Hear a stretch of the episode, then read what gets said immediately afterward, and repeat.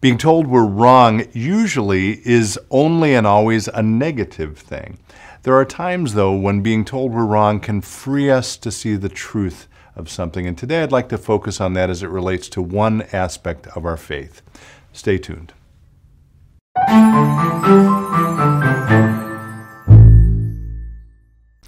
Hello, friends. Pastor Tim Westermeyer here, Senior Pastor of St. Philip Deacon in the western suburbs of Minneapolis. Good to be with you, as always.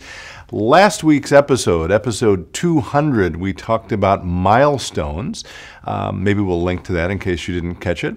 And one of the things I talked about well, I guess two of the things. One was a book by Eugene Peterson, A Long Obedience in the Same Direction.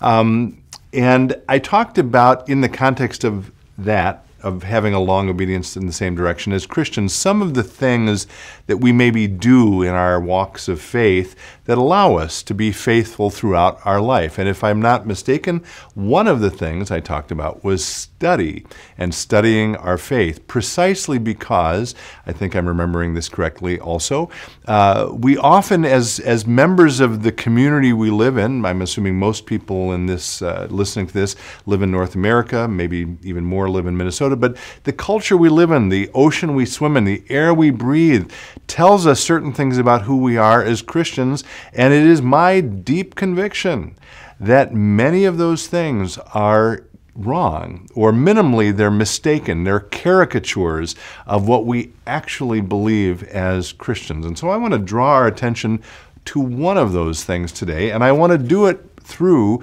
um, some words again from our friend Eugene Peterson in this book. Having brought it up last week, I was taking a look at it again and I thought, yeah, this is important maybe for us to hear.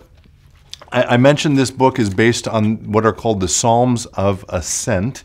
That's a, the, the Psalms 120 through 124. So uh, each of the chapters in this book is focused on one of those Psalms.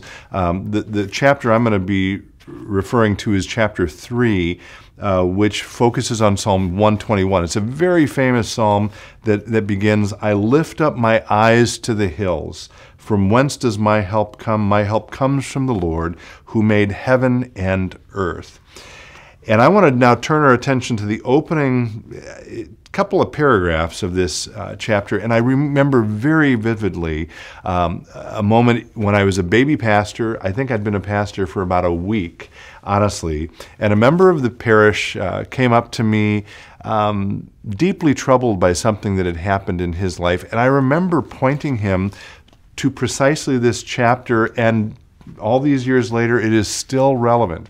Now, remember, uh, I'm talking about this in the context of what uh, what we hear as members of our community as caricatures of our of our faith, what people assume is true about our faith, but which is not. And so, with that in mind, here's how Eugene Peterson begins this chapter.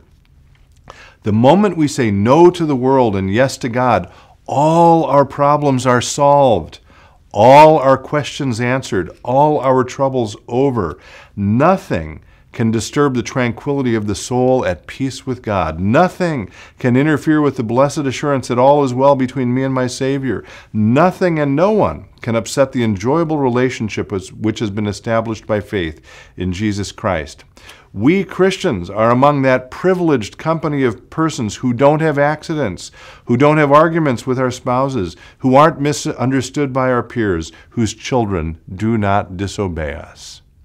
He goes on actually for a whole other paragraph with similar things. And then he says this, and this is the important part of this um, uh, opening. He, he asks the very important question Is that what you believe? If it is, I have some incredibly good news for you. You are wrong. And I just love that because it is so freeing to realize, even as people of faith, that, oh, maybe bad things may still happen to me, and that doesn't mean that I have done something wrong as it relates to my relationship with God. And he takes up the rest of this chapter sort of uh, uh, teasing that idea out and helping us to appreciate and understand what a correct biblical understanding of faith is. And I'll just lift up um, a couple of points that he, he mentions here. Um, he says, among other things, the promise of the psalm and both Hebrews and Christians have always read it this way, is not that we shall never stub our toes, but instead that no injury, no illness, no accident, no distress will have evil power over us. Um, that is, that it will be able to separate us from God's purposes in us. And he goes on also to say, no literature is more realistic and honest in facing the harsh facts of life than the Bible.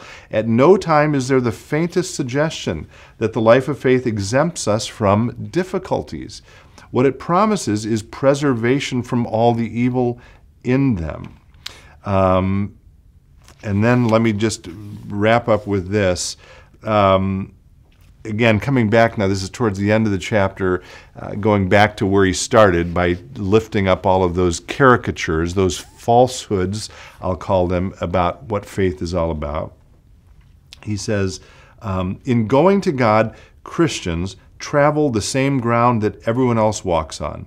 We breathe the same air. We drink the same water. We shop in the same stores. We read the same newspapers. We're citizens under the same governments. We pay the same prices for groceries and gasoline. We fear the same dangers. We are subject to the same pressures. We get the same distresses, and we are buried in the same ground. The difference, he says, is that each step we walk, each breath we breathe, we know we are preserved by God.